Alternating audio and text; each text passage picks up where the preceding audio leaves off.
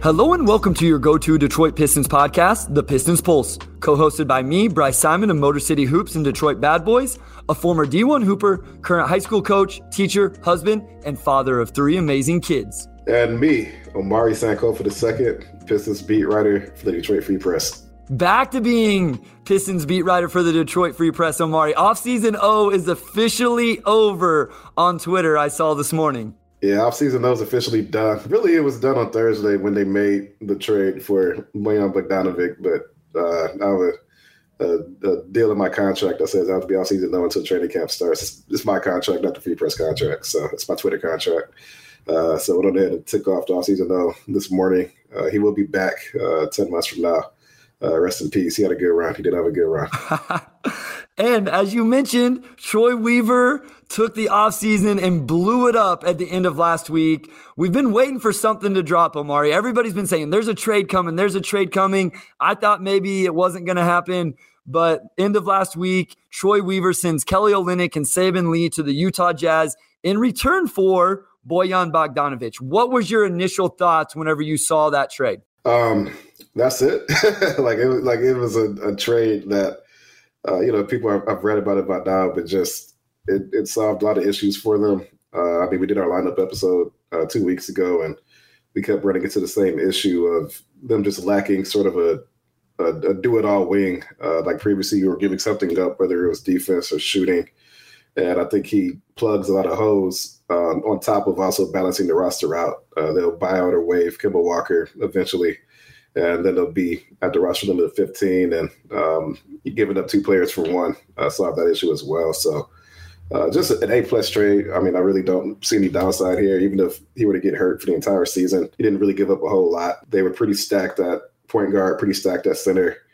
Uh, roster has been balanced out, and still early to say if he'll start, but I mean, he shot 39% from three. Uh, he's a true three level scorer.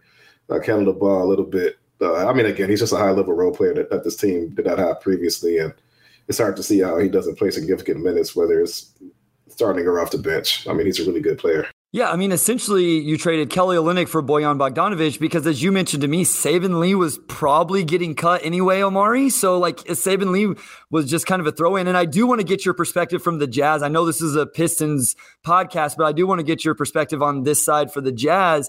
But Bojan is a really good player, Omari.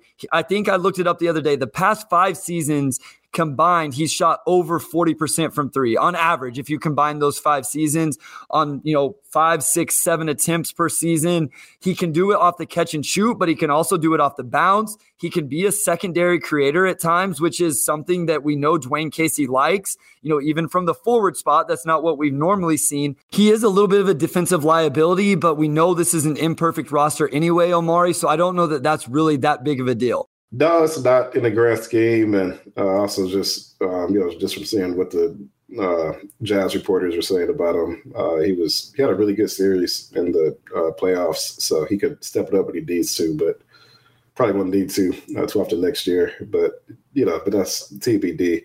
Uh, again, uh, he just plugs out source of holes for this team. It's a curious trade for the Utah Jazz. I think I know Kelly Olynyk and Danny Ainge have a relationship, given that Kelly was drafted by the Celtics and uh, he was the president of that uh, basketball club when Kelly was there. Uh, so I would assume that that was probably much of the upside from Utah's standpoint. Uh, Utah doesn't necessarily have a need for a young point guard. that's a position that they're pretty stacked in. So I'd be curious to see um, if Saben is able to stick around. Uh, but maybe they just sold Troy Weaver a favor. I don't know. But I think on paper, very, very, very little downside uh, for the Pistons. And Kelly have a pretty big role, I think, in Utah as well. Uh, you look at their roster, and they don't really have a lot of big man depth. I know they got Lauri Markkanen uh, in that Donovan Mitchell trade. And beyond that, uh, they got Jarred Vanderbilt in the Rudy Gobert trade. Uh, but beyond that, they don't really have a lot of big man depth. So I think Kelly's going to go into a situation where he might be able to start over there, honestly. Um, obviously, another rebuilding situation, but I guess from that standpoint, uh, Bojan's in a situation where uh, he's with a team that really, really wants him. I know the Pistons front office was thrilled to get that that trade done uh, for very obvious reasons. And um, Kelly's in a situation where he's with a GM that he knows pretty well and have a pretty big role there, too. So uh, best of luck to Saben Lee. Uh, he has some really good moments here with the Pistons, and of course, he was second team on G League with the Cruise last year, and uh, I'm sure he'll find a different landing spot. But uh, just from a, a, trade standpoint, like like you said earlier, it was just up to see Saben having a row here, long time. Uh, just I mean, you have three young ball handlers and Cade Killian Jaden Ivey, and he had only started seven games in his two years here. Uh, spent most of that season with the crew, so just tough to see that uh, kind of breaking out for him here. Yeah, and we do have to make note that it does save the Pistons three more million dollars in cap next offseason. I mean, they're going to be flush with cap space anyway, Omari, but it does save a little bit because Bojan is on an expiring, and Kelly Olynyk did have three million guaranteed. I I do know for the Jazz side of it, it did lower their cap hit this season, opened up a TPE moving forward, and then as you mentioned a couple times, the Danny Ainge, Kelly Olynyk connection that those two guys have. I do want to ask Omari because I know this was my first thought with Bojan Bogdanovic. Do you think we see Bojan on this team post NBA trade deadline? Because I, I can't help but wonder what his market was that the Jazz were only able to get Kelly Olynyk and Saben Lee in return for him. But there's got to be a contender at the deadline that is going to have the need for a six seven forward that can play the three or the four and shoot 40% from three with a little bit of ball handling. It wouldn't shock me either way. I could see him uh, being flipped at the, the, deadline. I could see him uh, remaining with the Pistons through next offseason. Uh, it's interesting again. I mean, he's a career 39% shooter. He's been a starter for a contending team. So, uh, you would think there'd be a stronger market for a player like that on an expiring deal. And a team might be able to, or Utah might have been able to get a pick for him, uh, which they obviously did not. At the same time, he turns 34 in April, and that could you know deflate his market along with the fact that he's making around 19 million dollars next season. Uh, if he shoots the ball well, it's still around 39% next season. Uh, he's starting for the Pistons. Uh, there will be interest, I think, from Detroit's standpoint uh, and, and, we'll talk about media day. Uh, but uh, today they talked a lot about just wanting to compete, and Bogdanovic obviously raises their floor and their ceiling, I think, by a pretty good bit. Does that put them into the playoff in race? I don't know.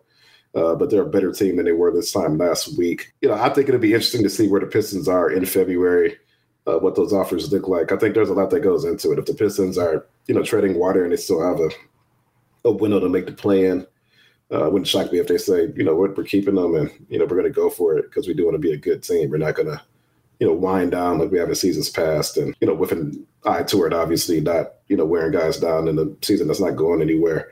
So there's a lot that's going to go into that. Uh, definitely be curious to see if they can build a little bit more of a market for him. But he's a good player. He can help every team in the NBA. Uh, teams will be interested. It's just what do you give up for uh, player who'll be 34 next season. I was really interested that the Pistons didn't end up having to give up any draft capital. As I was watching it play out on Twitter last week, I just was waiting for the next shoe to drop. You know, we we knew the players that were involved, but then sometimes the draft picks come in a little bit later. I'll just say this, Omari. I know there was a lot of man. This team just got a whole lot better, and, and they did. Bojan is a more effective player than Kelly Olynyk. He is a better fit for the roster, which you've mentioned. I still don't think they're sniffing the play in game because of what we talked about on last week's episode, Omari. The Eastern Conference is just too good. Now, could that change come season? Some teams falter, injuries, whatever. Maybe Cade is a you know a, a true all-star level player. Absolutely. But I don't think Bojan coming in just raises the ceiling to the point where this team is the 10th seed or the ninth seed. I still think, do they win a couple more games? Maybe. But I think more than anything, Omari, what Bojan does is he's going to make this team better to watch and help these young players develop because of the floor spacing he provides. I agree with that. I think at the end of the day, if they're going to make a play and push, it'll be more because Cade, Saddiq, Isaiah, you know, both Isaiahs, Killian, uh, those types of guys made big leaps, and that's probably what'll do it. Uh, Bojan, ideally, if you're going to make a playoff push, you know, the way the East is looking now, uh, where a team like Cleveland or well, maybe not Cleveland post uh, the Donovan Mitchell trade, but a team like Atlanta could be the ninth seed, right? Or a team like a, a, a, lot of teams. Really, the East is so deep that whatever team is in that ninth seed is going to be a pretty good team. And then you also have to consider New York Knicks should be better. As I say, we had the we had the Knicks around ten last week, Omari, and the Wizards not even making the play-in game. I mean, they still have Bradley Beal, Kristaps Porzingis. Not to get off on you know this tangent again, but there's some really good teams that may not even make the play-in outside of the Pistons, even if the Pistons are a good team. And the path is just really tough. So yeah, I don't think he makes them a playing uh, team necessarily single-handedly, I do think he raises their floor. I think he fixes a lot, a lot of their depth problems that they had. I think he'll make them more watchable, and I think he'll make the game easier for uh, especially all their young guys. Um, he just raises the floor um, in a lot of different ways. But yeah, for them to make the play in, I think you probably need two All Star level players, and they may have one next season. You know, and that's still like a may, depending on how good Cade Cunningham is. So uh, they still need some pieces. Uh, I still think they're probably a year off from really being in that conversation, but he does make them a better team, and he will make them a better uh, product to watch. I think every night as well. Absolutely, especially on the offensive end. I have no doubts there after doing my film breakdown on him. He's really good offensively. And again, he can provide some secondary creation. He can run a ball screen. Defensively, I'm really interested, Omari, especially if he's playing at the four. And we're about to get to the lineup stuff, guys. And this will lead us into that. If he's playing as the four, then rebounding could be an issue in some lineups. How are they going to use him in ball screen coverages? Last season, we saw the Pistons switch a lot, Omari and Bojan in Utah, where he did play the four most of his time, but he liked to hard hedge and recover. So i have mentioned this a couple times. We've talked about it a little bit. I'm very intrigued to see what Jerome Allen does with the defensive scheme this season for the Pistons. But let's just go into the lineup. You've, you've alluded to it a couple times. What does your gut tell you right now in terms of the possibilities of Bojan Bogdanovic starting? And if he does, then who starts with him in the front court? If I had to put money on it, I would I would bet on him starting. I just don't see who starts over him. I don't think the idea with Isaiah Stewart, Marvin Bagley front court is that appealing, given that eh, like which which one of those guys do you trust to space the floor every single night? Um, you know, they're both Isaiah Stewart actually might be a little bit over 30% for his career mark from three. I haven't I haven't checked, but either like either way, he still has to prove that he could do it every single night. And I know Marvin um, at media day today also said that he wants to shoot the ball better, but uh, I don't think you want to hope and pray every night that one of your two starting bigs will be able to shoot. I think that's not a good recipe to have. So I would think that Bojan just, I mean, he's a guy that averaged a very, very efficient 18 a game last year. His true shooting was like 60%. Uh, he's far and away the most accomplished scorer on this roster. And given that he can also hold his own defensively and handle the rock a little bit, I just I just think he's too good to um, come off the bench. I really do. I think you have to start a guy like that. Uh, I think they made the trade with the expectation that he would play a, a pretty big role. So he's a good player, but also just their lack of options, I think, at the four. Like he could start Saddiq at the four, you know, and then maybe go a smaller uh, three, whether that's Cade, Killian, Corey, or Cade, Killian, Ivey, however you want to shake it. Um, I think he starts. Long story short, I think he starts. It's just hard for me to see how he does it. So that's interesting to me because I've spent the whole offseason, Omari, kind of thinking that Stu was going to start at the four. And again, that was a quote when we get to media day here in just a little bit that he brought up himself playing at the four you know, Stu and Marvin Bagley starting after the contract Bagley got, but you think this changes that a little bit and you slide down Stu to start at the five at least. I I realize, you know, once rotations get going, you can find minutes for Isaiah Stewart at the four, but you think you would predict a starting lineup then of Cade, Ivey, Bey, Bojan, and Isaiah Stewart? That's what my guess would be. Yeah. And I'm still not positive on Ivey as well. I know Killian started, I know Cade started, but um, they're in a position now where you can like not start Ivey, you can bring him in slower. You don't necessarily have to speed him up if you don't have to. Cade obviously was Cade. He could he benefited from starting. I don't know if Killian did. That's probably a coin flip on Jaden Ivey right now if I had to guess. But I just I just from a roster standpoint, from maximizing your starting five standpoint, it's just hard for me to see the argument for Saddiq Bojan and Isaiah not being your um, starting three through five. Like I think that checks the most boxes. I think that gives you the best chance to win, and I think that's probably the direction the Pistons are going in.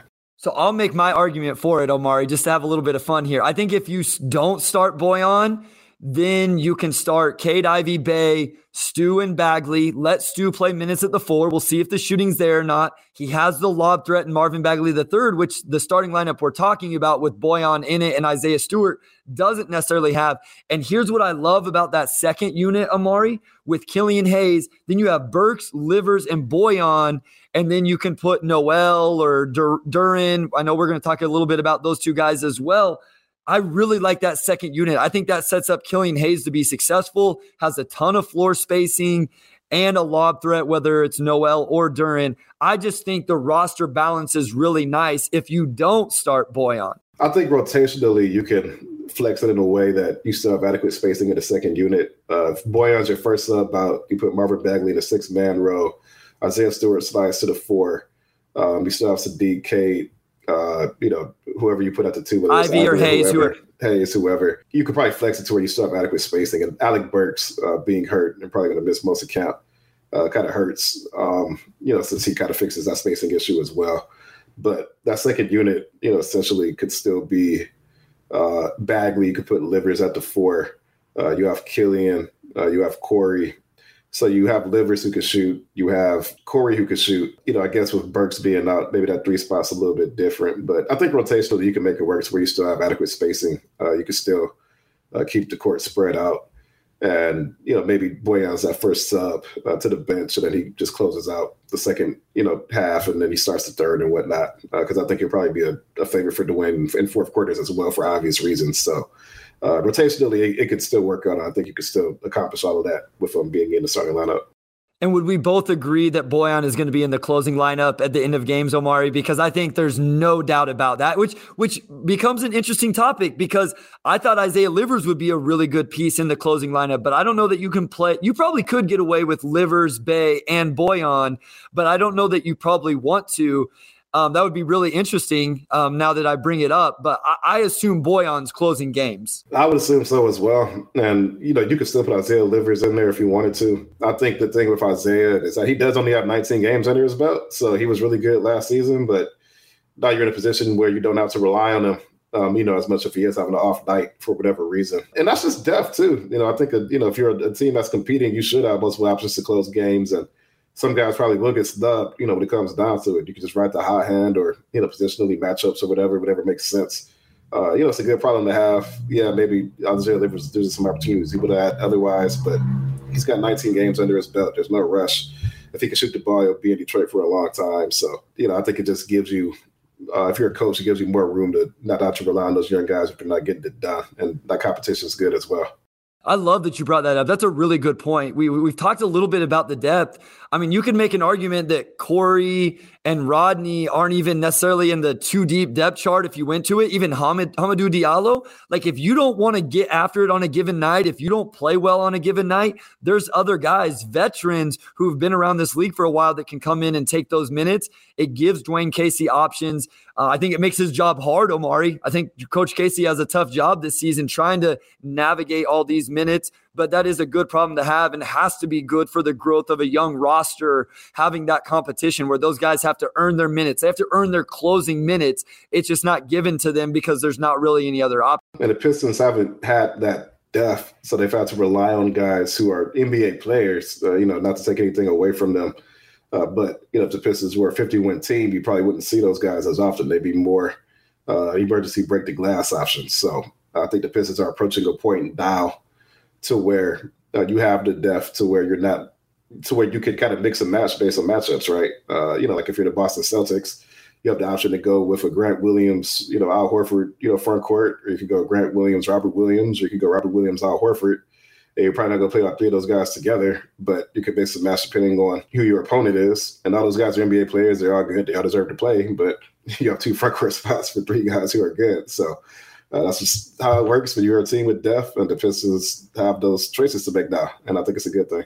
Yeah, that's a great point. Whenever they play the Cleveland Cavaliers and Evan Mobley and Jarrett Allen are across the court, you may want to go with the big lineup of Isaiah Stewart and Marvin Bagley. Or if Minnesota is in town and you're playing those two Twin Towers and Cat and Ro- Gobert, then you may want to go bigger. Then obviously, we know plenty of teams around the league are playing small. Earlier, you mentioned the Alec Burks injury and the kind of the news that broke with that on Monday, along with all of the quotes that came from Media Day. After this short break, we'll dive into all of that.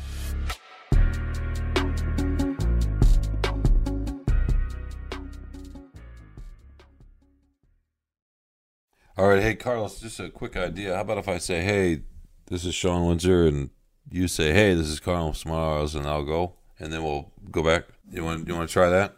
Yeah, that sounds good. Okay, you ready? Yep. Hey, this is Sean Windsor, and this is Carlos Monarrez. and we are the team behind Free Press Sports with Carlos and Sean. Where we are going to talk about, you guessed it, sports, but lots of other stuff. Like what, Carlos? Oh, we're going to talk about your favorite subject, Sean, food. Um, probably more food arts, culture, sports, TV, movies, you name it. If it's happened in Detroit, we're going to talk about it. And sometimes we're going to have guests in who obviously know a lot more than we do about just about everything. But we're going to have some free press journalists to talk about big stories, folks from the sports world. We're going to be out every Thursday. You can find this podcast wherever you find your podcasts Apple, Spotify, Google Podcasts. We hope you'll join us.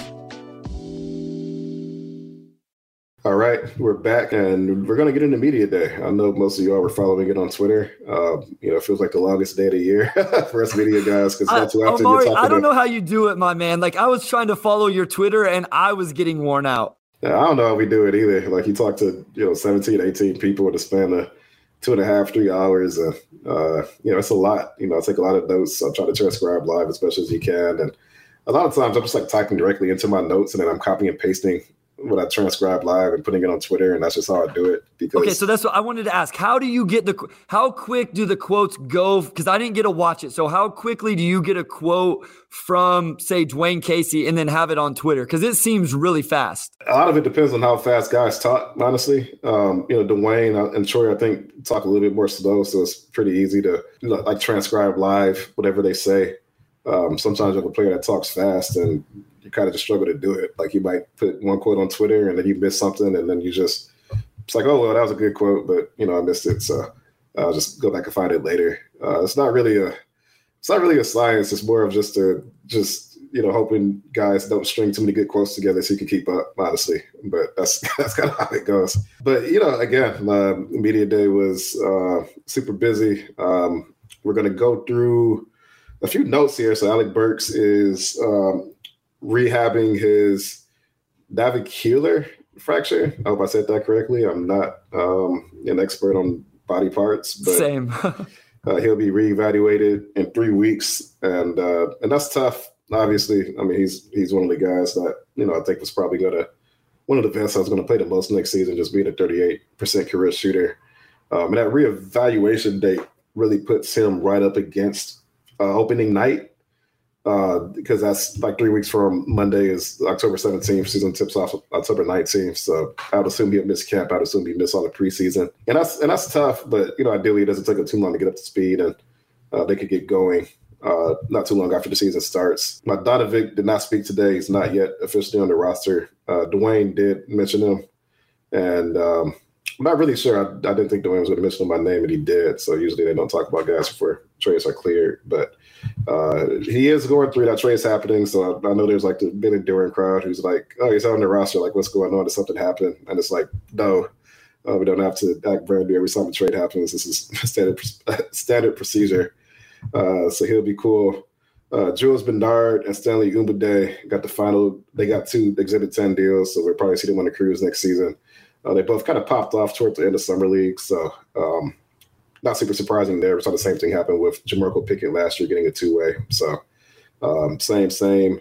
And then no Gabriel Procida as well, because uh, of course he was overseas. As somebody asked me why he wasn't on the roster, that's because he's a drafted stash and he is not on the roster. So there you go. Technically, he has a contract with another team in another country right now that obviously, you know, he's going to honor and, and play for that. I think the biggest thing from all of that stuff, Omari, was the Alec Burks, right? We, we've kind of just slotted him into the rotation, definitely in the second unit. Some people think maybe even he starts. You know, a lot of the things we said about Bojan Bogdanovic, you could say about Alec Burks, but at the guard position. And I wonder how much this will open up an opportunity for Hamidou Diallo, especially early in the season. You know, that's a guy we felt like maybe was left out of the rotation a little bit and maybe this Burks injury, if he is slow to get going this season, that open, opens up an opportunity for Hami. Yeah, we asked Hami about it uh, today, and you know, Hami he usually doesn't answer those questions directly. He's just more I'm here to work hard and you know have fun and take whatever's given to me. But just looking at the roster, he was a guy that seemed like he would probably, I don't want to say lose the most, but just from a minute standpoint, wonder how much room there would be for him, just the way the roster is constructed and uh, the way the team's going to prioritize shooting, obviously. So that will give him him it could give him some minutes in, in preseason, and we'll see what he's able to do with that. So just real quick note: Kemba Walker not with the team. Uh, you know, I know everybody's talking about that. It's still everything is going to be you know that he's waived, bought out, however that works. Options were picked up for Cade Cunningham, Saddiq Bey, Killian Hayes, Isaiah Stewart third and fourth year options, depending on when those guys were drafted. And then I did want to make a quick note here. The Pistons announced they're going to honor Bob Lanier wearing the number 16. I know you tweeted out a picture. So if you guys want to check out that on Omari's Twitter, at Omari Sankofa. And I think it has then the, the Bill Russell on another patch as well, right, Omari? So they have a six and a 16 on the jerseys. Yeah. So like the 16 is like a stripe and then the six is not a stripe. I'm trying to remember it from memory, but yeah, they have, two numbers on the corners of the jersey, um, along with the sponsor patch. So jerseys are a little, a little busy this year, but I mean, great cause. Obviously, you have to you know honor Bob Lanier, one of the all time greats, and then obviously Bill Russell. Um, you know, so many rings had to put one on his toe. So. and, that, and that Bob Lanier will be January 23rd, the tribute whenever the Bucks come to Detroit to play the Pistons. Let's get into the quotes. Troy Weaver led it off on Monday. Here's the first quote I feel like we have a full complement of players. First two years, we didn't. It's my job to make sure we have a roster in place that can compete. I feel like we have a full complement of players so we can go and compete every night now. Yeah, I mean, we talked about it earlier, but he's just talking about the depth and just the roster needs being met. Um, you know, I know last year when they traded for Marvin Bagley, uh, trade, you know, he talked about the trade. He said he talked to Dwane and said, I'm sorry, I didn't give you a roster that had everything it needed. Uh, we didn't have a threat, didn't have enough big man depth. Uh, obviously, you know, Trey Lyles was, you know, playing center pretty heavy for a couple months. I feel like it was two years ago, by the way. But, um, you know, but I think Troy is just acknowledging that from a depth standpoint, the roster's, you know, where it needs to be. And it took a lot of willing and dealing over two years to get it to this point. But uh, yeah, you have decent depth at every position. And I think we'll see that pay off next season. Thought that was a very like blunt quote, essentially saying like we weren't very good, we didn't have a full complement of players, but he feels like they do now. And I think as we've talked about, you know, we outlined how this roster has improved, especially with the depth. I think the big thing now is getting that top end talent. You know, they the ESPN Top 100 came out. The Pistons only had one player on that Top 100, and that was Cade Cunningham. To win, I think we would all agree to win in the championships in the NBA, you have to have multiple players in the top 100. I think at least one player in the top 15, 10, whatever it is. And so now it's how do they continue to build this out, whether it's player development, packaging guys, upcoming drafts, free agency, whatever it is, you got to get that top end talent moving forward. Next quote uh, The East being very competitive and deep helps us.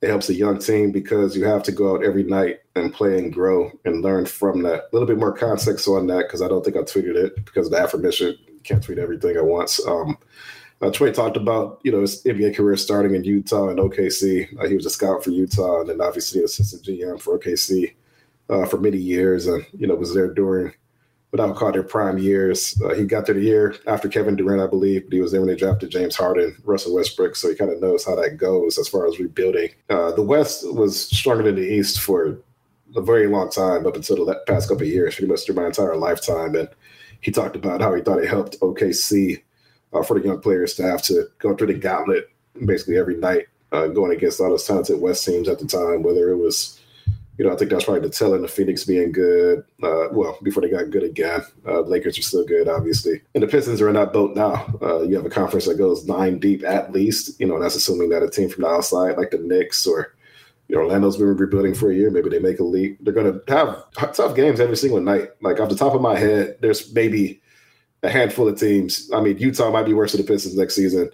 Uh, there's a chance Magic are still worse, but on paper, it's particularly in the East uh, you know, it seems like they're probably going to finish in that 14, 15 spot again, unless you see those guys make a big leap forward and they will be tested. We saw it last year too. Uh, you know, you may play teams down to the wire, but at the end of the day, I think they just got out depth a lot of nights, and you also have a lot of teams out two all stars. Uh, almost every team that's going to make the play in or play off this year has at least two all star caliber guys, so they're going to be in for it this year. The schedule is going to be tough. And, you know, a lot of the teams that aren't very good are in the West, Omari. So the Pistons obviously aren't going to play those teams as often as the teams in the East. The only other team who I think right now maybe has a worse roster than the Pistons is the Orlando Magic. Now, there's a team like the Pacers. Again, we talked about it last week, who may end up tanking a little bit harder depending on what happens. But it will be interesting. There's going to be some ups and downs. There's some new roller coasters for this young roster, and it'll be interesting to see how they step up to the challenge night in and night out.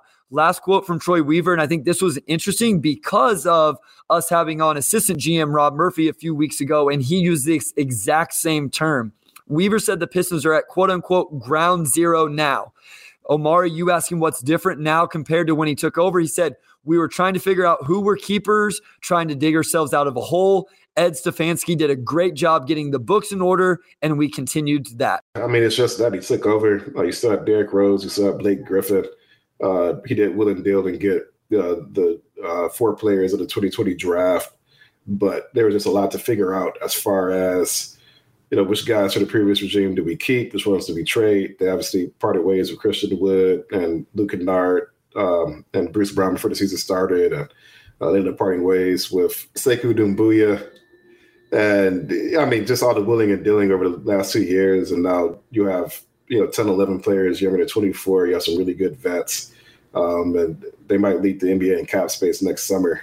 Uh, so that's ground zero. Uh, I think it's basically saying the roster is now at the point where I'm comfortable. Uh, you know, we've gotten most of the work done.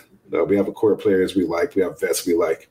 Our financial outlook is fantastic, and you can just map out the next few years and say, I see a clear upward curve uh, to what this team can become. So round zero, you know, sounds counterintuitive because it's year three for this rebuild, but it makes sense after he described it, right? Uh, we've got all the work done out the way, and now we can just kind of write this out for a little bit. I did not have Sekou Doumbouya's name getting dropped on my bingo card for episode. I don't know if Sekou's name is ever Wes. We need to look this up. Have we ever said Sekou Doumbouya on the Pistons Pulse? I don't know that we have. I think that could be a fact that his name has never came up on the Pistons Pulse in our 32 episodes. That that somebody that's listened to every episode, let us know. But I think the thing I took away from that quote, Omari, he said trying to dig ourselves out of a hole. Like that's again a pretty blunt statement from a GM talking about when they took this over that this organization was in a hole. And like you said it took them 2 years to dig out of the financial situation, the young talent situation.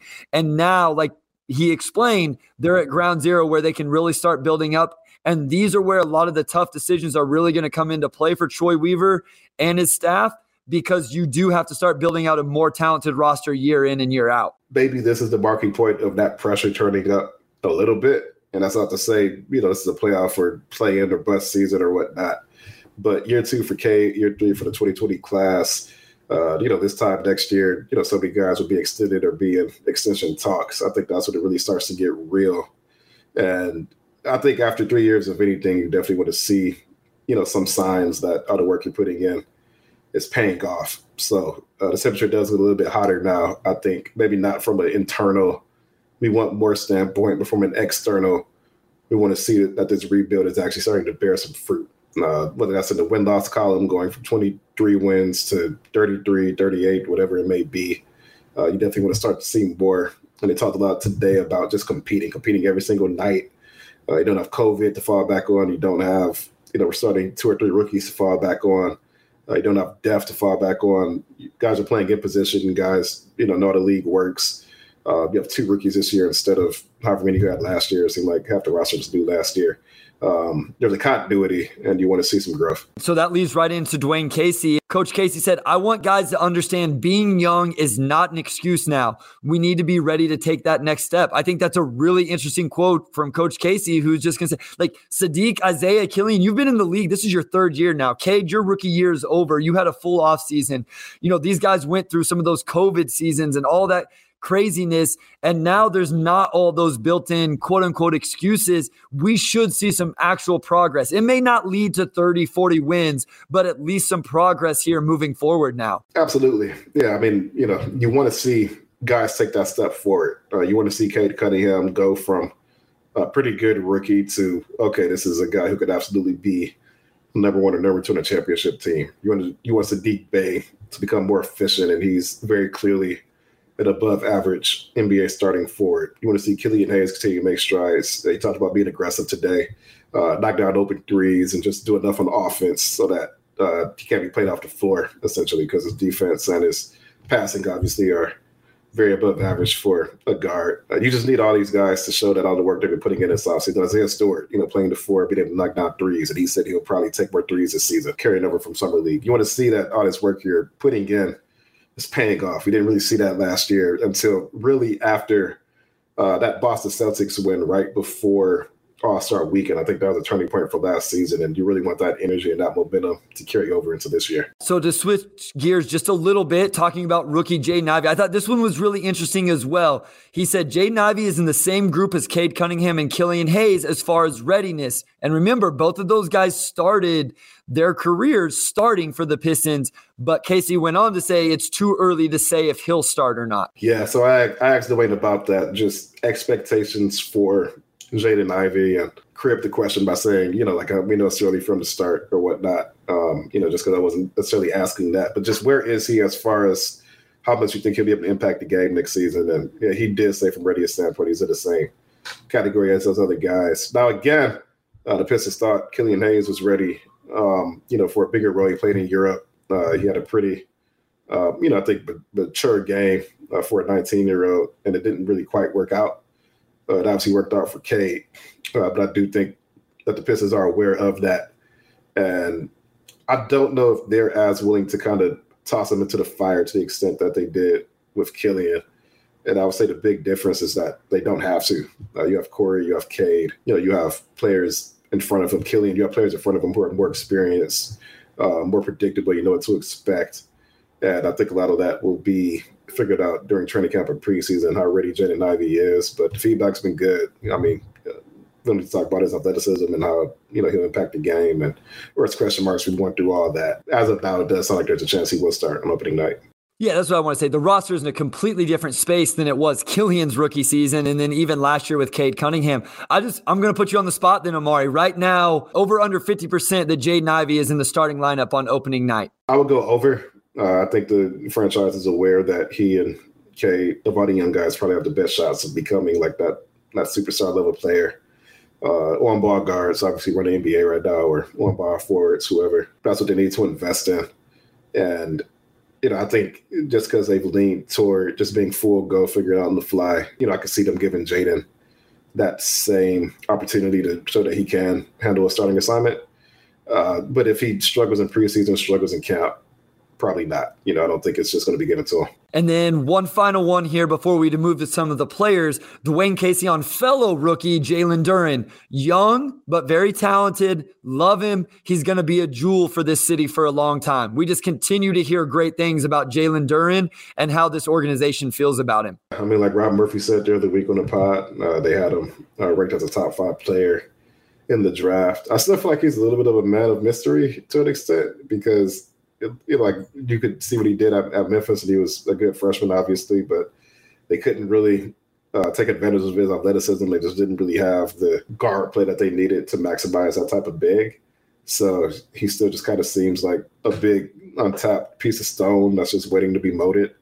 Uh, he's also 18 years old. He doesn't turn 19 for another month or so. So just a player that young, I don't think you could really expect anything per se.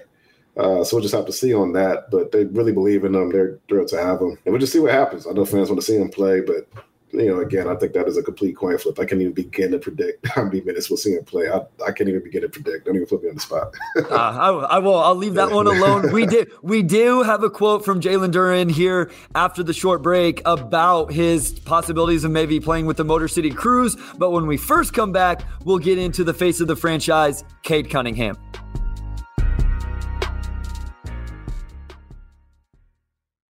I'm Alyssa Robinson for the Detroit Free Press. When you wake up every morning, what's the first thing you do? Check your email? Me too.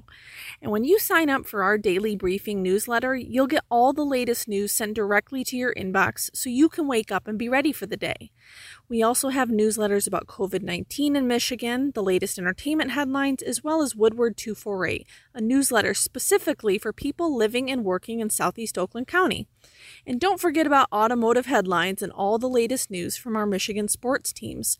We have a newsletter for every personality and preference.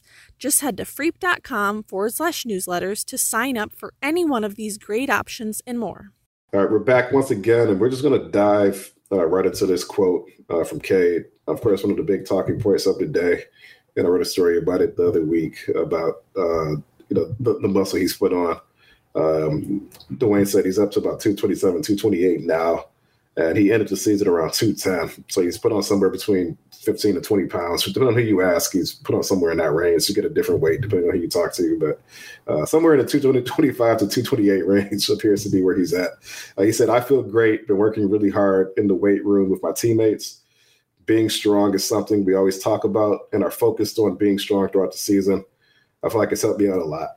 Uh, Cade, you know, of course, I think his games were predicated probably on strength to speed. So just a pretty logical progression for him. And uh, you can just look at him and tell that it's paid off, obviously. So, so you got to see him in person. Like, was it noticeable? Because I feel like people went back and forth. I had people like, oh, yeah, he definitely looks bigger. And then I had other people saying, like, he doesn't look any different to me other than I think he has his beard going, right? Like, I didn't, again, I didn't watch it, but I think he's growing that out. So, I don't know. People are going back and forth on whether they actually believe that he put on this weight and muscle.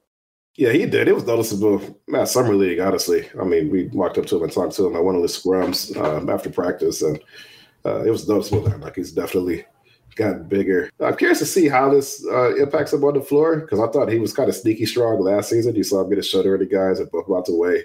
You could tell oftentimes defenders were not expecting him to do that, you know, but that shoulder bump was like his go-to move to create space in the paint and it was pretty effective. Like he he bumped centers out the way, like players of all sizes, pretty easily. So you know, if he could be more effective in that, I think that's good. But Cade also just talks a lot about you know getting into his space, you know, dictating where he wants to go. Uh, you know, obviously teams are going to chase him, you know, around the floor, put screens on him, try to tire him out, get him off balance. And they may not be able to do that as easily. Oh, and here's some. Uh, this isn't really breaking news. Uh, the Pistons just officially announced the Bojan trade at 9:36 Monday night. So if anyone was worried about that, there you go. Well, gonna... Wes, where where's our sound effect? We need like a sound effect. Breaking news on the pod. This this is the podcast of first, the first Sekou Doumbouya reference, and then the first time Omari breaks news on the podcast. I will. I think it's going to make a huge impact, Omari. Him putting that weight on. I would like to see him operate a little bit more in the mid post in his game that way. I also wonder if it's going to help him scale up in terms of who he defends on the defensive end. If he can guard some threes, you mentioned earlier like a three guard lineup, a Killian Hayes, Jaden Ivey, Cade Cunningham. Well, now he's going to be guarding the three man in that lineup. I think that added weight will help him, or that added strength will help him with that as well. So I do, I think it was a big thing for him. And I'm excited to see what impact it has, like you said, because I do think his game is predicated on that a little bit. One more quick quote from Cade Cunningham on Jaden Ivey, actually, in his learning curve. He says he will have to experience it for sure, but he's hungry to learn. He asks me questions all the time about little things that are different from college. I try to share with him everything I learned just to give him that head start. That's been a, a, a talking point. Um, Cade obviously is, I think, a naturally good teacher and communicator, and that's something he talked about in summer league as well. Just uh, being a, a, helping hand and a voice in Jaden Ivey's ear, helping them to get acclimated. And I think they both understand that they got to help each other out, right? You know, whether it's on the floor, off the floor. Um, that process has already started. So, uh, who better to teach Jaden Ivey than Cade Cunningham, right? I mean, he just did it last season, so uh, still fresh to say it, right? You know, I think that's probably a good situation for Jaden. Yeah, I agree. And I think Cade's a great leader. I think he'll take great pride in helping bring Jaden Ivey along. And speaking of Jaden Ivey, a quote from him he says, I always love Detroit. I want to be a Piston for life. That's for sure. That runs deep. And every day I wake up and try to rep this city well and have pride on my back. We all know we've talked about it. You've talked about it. It's been on the pod. Jaden Ivey, all the connections to Detroit. There's still something that's exciting about that, that someone you know who has deep roots to the city and the organization. Yeah, I mean, you could tell he's thrilled to be back. Uh, you know, his dad uh, was born and raised here. Uh, grandfather played for the Detroit Lions, and then mom played for the uh, Detroit Shock, obviously. So you could tell it's genuine. You could tell, you know, he really is still sort of emotional about it, and that's still probably a bit surreal for him. Uh, I'd be curious to see how he holds up an opening night. You know, uh, he uh, was a little weepy on, on draft night when it happened. So, you know, I'm sure those emotions will carry him all the way through uh, the start of the season. But uh, yeah, I mean, fans like that one. I do not really thought one out. That was going to be one that uh, really got a lot of traction with the fan base because they were already high on Jaden Ivey before the uh, draft. We talked about it, uh, like we did polls and whatnot. Like he was winning all the polls for who the Pistons should draft by like a pretty wide margin. So we're just seeing the love affair between Jaden Ivey and Detroit and Pistons fans uh, continue as it will, as long as he's a Piston, more than likely.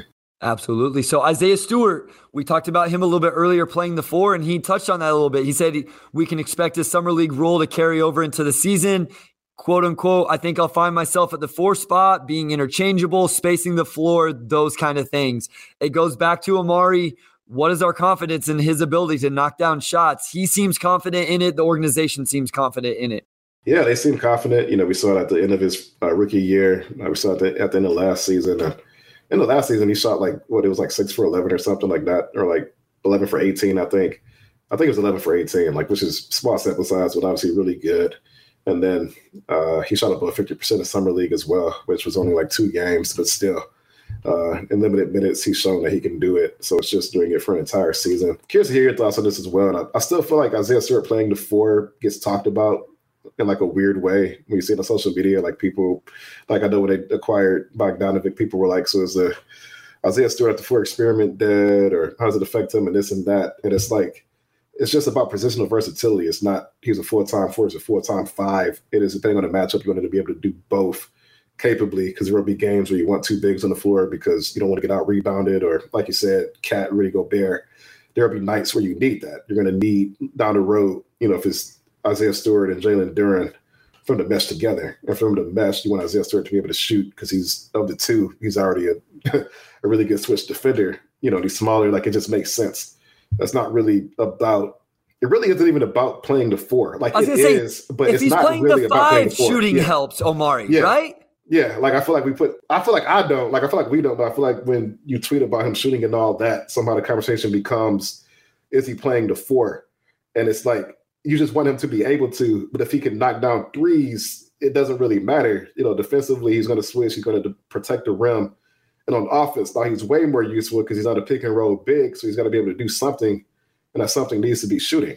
You know, because he's six eight, six nine. You know, he can already defend guards. It just it just makes sense. So it's not really a him playing power forward thing like it is, but it's just him being able to play with another big, really, because because long term you want him to be able to do that. So you could call it playing It seven, matter. eight, nine if you want to. It doesn't really it doesn't really matter what you call it. It's just you want him to be able to play with Duren and without Duren, and that's the main thing. And to do that, he has to be able to shoot. Even if they didn't have Jalen Duren, they still want him to shoot because it's the modern NBA and his game will become so much better and he'll be way more playable in any game if he can shoot. So that's really the bottom line. It doesn't really matter what position it's at. He just needs to be able to shoot. That's really the bottom line for the Pistons and for him. And that leads right into the second quote from Stewart on which player he's been watching uh to model his game after. He said Al Horford because he's able to do it all at the four and five spot. He's able to shoot, space the floor, and is a good decision maker. We just dove into all that, Omari. We don't have to dive into it some more. I just thought that was very fitting with the discussion we just had. I do. You just mentioned Jalen Duren. We talked about it earlier. The possibility of spending time with the Cruise. He said. I haven't heard too much about it, but whatever they need, I'm here to develop and grow as a player to be the best player I can be. Whatever they feel is the best route for me to take is the route I'm taking. I'm going to stand by. I think we see Jalen Duren spend time with the Motor City Cruise this season. Where do you stand? It wouldn't surprise me if he does. Um, you know, when I talk about uh, how much benefit would he get out of it, that's more so just my personal opinion of we see athletic guys dominate, you know, that level because they're super athletic and uh, players with that type of athleticism are typically in the NBA. You don't see them in the G League as much. So from a matchup standpoint, he was going to be able to box him out. Uh, he was going to be able to jump with him, yada yada. Uh, and at the same time, he's 18 years old. Uh, I still think he's got a lot of fundamental stuff he could work on. Uh, we saw at summer league, he's not, you know, the best at boxing out. Like there's stuff that he could get better at, and I think he can work on that stuff in the G League and get better at it. Even if he's putting up 20 and 10 every night, just because he cannot jump everybody, right? You know, I still think that there's stuff that would benefit him rather than just sitting on a bench and watching the action. He, he, he can do both. So when he play in the G League, I don't know. Uh, do I think it makes sense? Yes. Do I think it's a possibility? Also, yes. Rob Murphy, when he was with us, talked about this and how important having the Motor City Cruise right downtown is, and or right down the street is, where they can send guys back and forth. And that's something I think Jalen, if it's calculated, and I guess I have confidence that the organization, the staff, Rob Murphy again talked about how they're running all the same stuff. DJ Bakker's going to run all the same stuff. And so I think if it's calculated with the role that he has in the G League, I think it can be beneficial for him if they do that. I want to move on to Killian Hayes. And I have to ask you just right off the bat, Omari. I had people telling me he felt like the questions really came at Killian Hayes pretty hard today. Do you feel that I, am not saying you, I don't know who all was in the room asking questions, but do you feel like he kind of got it more than anybody else just in terms of direct questions and and kind of being put on the spot with some of those questions? Yeah, I mean, he was asked verbatim, like, do you anticipate coming off the bench or starting, and what do you prefer, and this and that, which, uh, you know, like no player is going to, you know, say, well, I better start or whatever, unless they really want to cause some locker room issues. But uh, he did get some biting questions today which I mean, former seventh overall pick. Uh, you know, of course, he's been up and down. Uh, he also was questioned uh, sort of about his takeaways from his first two seasons, and then somebody followed up when he kind of dodged the question a little bit. Like they wanted a response out of it, obviously. Uh, but you know, I think this is a show improved season for Killian to an extent. I mean, we talked about it. Uh, he's a great passer, great defender, but you've got to be just good enough on offense. I don't think Marcus Smart is an amazing offensive player but he can heat up and hit five, six threes in a game. You know, like uh, you know Derrick White. You know, he's got a little, little, bit of shake to him with his handle, and he gets in the rim a little bit. You know, he's not a great shooter, but he's he's not a ne- negative on offense. That's the thing for Killian is if you have a lane to the rim, take it. If you have a wide open three, take it. Don't second guess it. Don't pass the ball. If you have a shot, you know everybody wants to see that aggression. And he talked about you know, just being more aggressive. That was his main thing in media days, just being more aggressive. I'm like, the, the book's out at this point. I mean, I think everybody knows that he needs to score the ball a little bit more. Like he played pickup basketball this summer to just get the reps, really just get the experience. You know, I'm still curious personally just how much him how to deal with COVID as a rookie. Uh, not the illness, but just the pandemic aspect. The whole situation. It, you know, maybe affected his development. You know, how much work was able to get him before the draft and whatnot. So uh, he tried to fix all of that this offseason. He put in the reps, worked on the shot. He said he worked with different coaches on the shot. So we'll see how it pays off. But I said it before. I don't think the line for Killian to become at least a league average guard is that, you know, think of a line. Like you shoot a little bit better, get to the rim a little bit more. I think you're pretty much there there's real NBA skill there, right? There's real NBA skill and talent. And I think whether it ends up with the Pistons or somebody else, he's going to eventually stick. Um, I still think it's going to be as a second unit point guard, and maybe he never embraces that role. Maybe it's always about being a starter. I think he can be really good in that role. I'm going to put you on the spot again, Omari. This isn't in the outline, so I, this is fun for me. Over under 25% chance Killian starts the season on opening night. I'm going to go under. I think he still comes off the bench. Uh, you know, I think that uh, he was a little bit more comfortable coming off the bench last season. Uh, they do need someone to run the second unit. You know, I know people will think, well, he's a seventh overall pick, he should get the opportunity, yada yada. I look across the league. Marcus Smart was the sixth pick, and yeah, he's a starter. But you know, again, like I think start come off the bench, whatever. Uh, Killian's roles could be valuable in good teams if he just brings you a little bit more on offense. And realistically, you know, I think for the player he may end up becoming, uh, he'd probably be a bench guy for a lot of good teams anyway. And that's not a bad thing. I mean, we see a lot of, you know, players who, a lot of defense first guards who come off the bench, but playoffs come and they play big minutes uh, because you need somebody who can house Steph Curry. You need somebody who can, uh, you know, take those defensive assignments and becomes really valuable. Uh, but I, I, would take the under on that. I think that, um, you know, Cade starts obviously, and I think I would probably favor Ivey starting just because he hasn't had the chance yet and they want to see what he can do. Yeah, I actually think there's a better chance that Killian Hayes closes the game on opening night than there is that he starts the game because of the defensive impact you're talking about. We have three more quotes that we want to get to here, Omari. The first from Marvin Bagley III. This was really interesting to me. Bagley said consistently knocking down three pointers will be a focus this season. We've talked a lot about Isaiah Stewart shooting, not Marvin Bagley III. He quote unquote, last season wasn't my best shooting season, but I know I'm capable if Marvin Bagley can like shoot, and I mean like shoot, shoot, like 36, 37%, would it be false for me to say he'd be like 80% of John Collins, or is John Collins too good on defense for me to make that comparison? Marvin Bagley the third is not very good defensively, Omari. At all. no, he's not. no, I'm saying I'm saying John Collins is much better defensively. But if he could really knock down threes, then I think that solves a lot of issues offensively at the very least. Like maybe let's compare let's compare them offensively and just leave it there. Okay, all right, all right. I'll leave it at that. No percentages or anything else. But if Marvin Bagley can really shoot, maybe you can start him. You know, if he can really knock out open threes, then I think that opens the door for it. Yeah, and I wanted to look up the stat because he had one year, Omari, where he shot halfway decent from three. I, it wasn't like 40%, but he had a decent season. I think it was year two, year three. He shot 34% on only two and a half attempts, but it's not completely out of the realm. I, I don't know. I, I just, it was very interesting when it popped up. I was surprised by it because it hasn't been talked about with the organization. Um, I just love him rolling to the basket. He could be, if he knocks down 34 35%, and then I think he can be decent attacking the basket off of those closeouts because he is so skilled, it would be very intriguing. On to another big man acquired this offseason, Nerlens Noel. This one probably was the quote that jumped off the page the most, Omari. Noel on his goals next season. I want to be in the defensive player of the year discussion. I want to bring that grit to Detroit. Yeah, what do they say? Uh, aim for the aim for the sky, and if you feel you fall amongst the stars or something, to go something. Uh, you like butcher. yeah. Shoot for the moon because even if you miss, you land amongst the stars.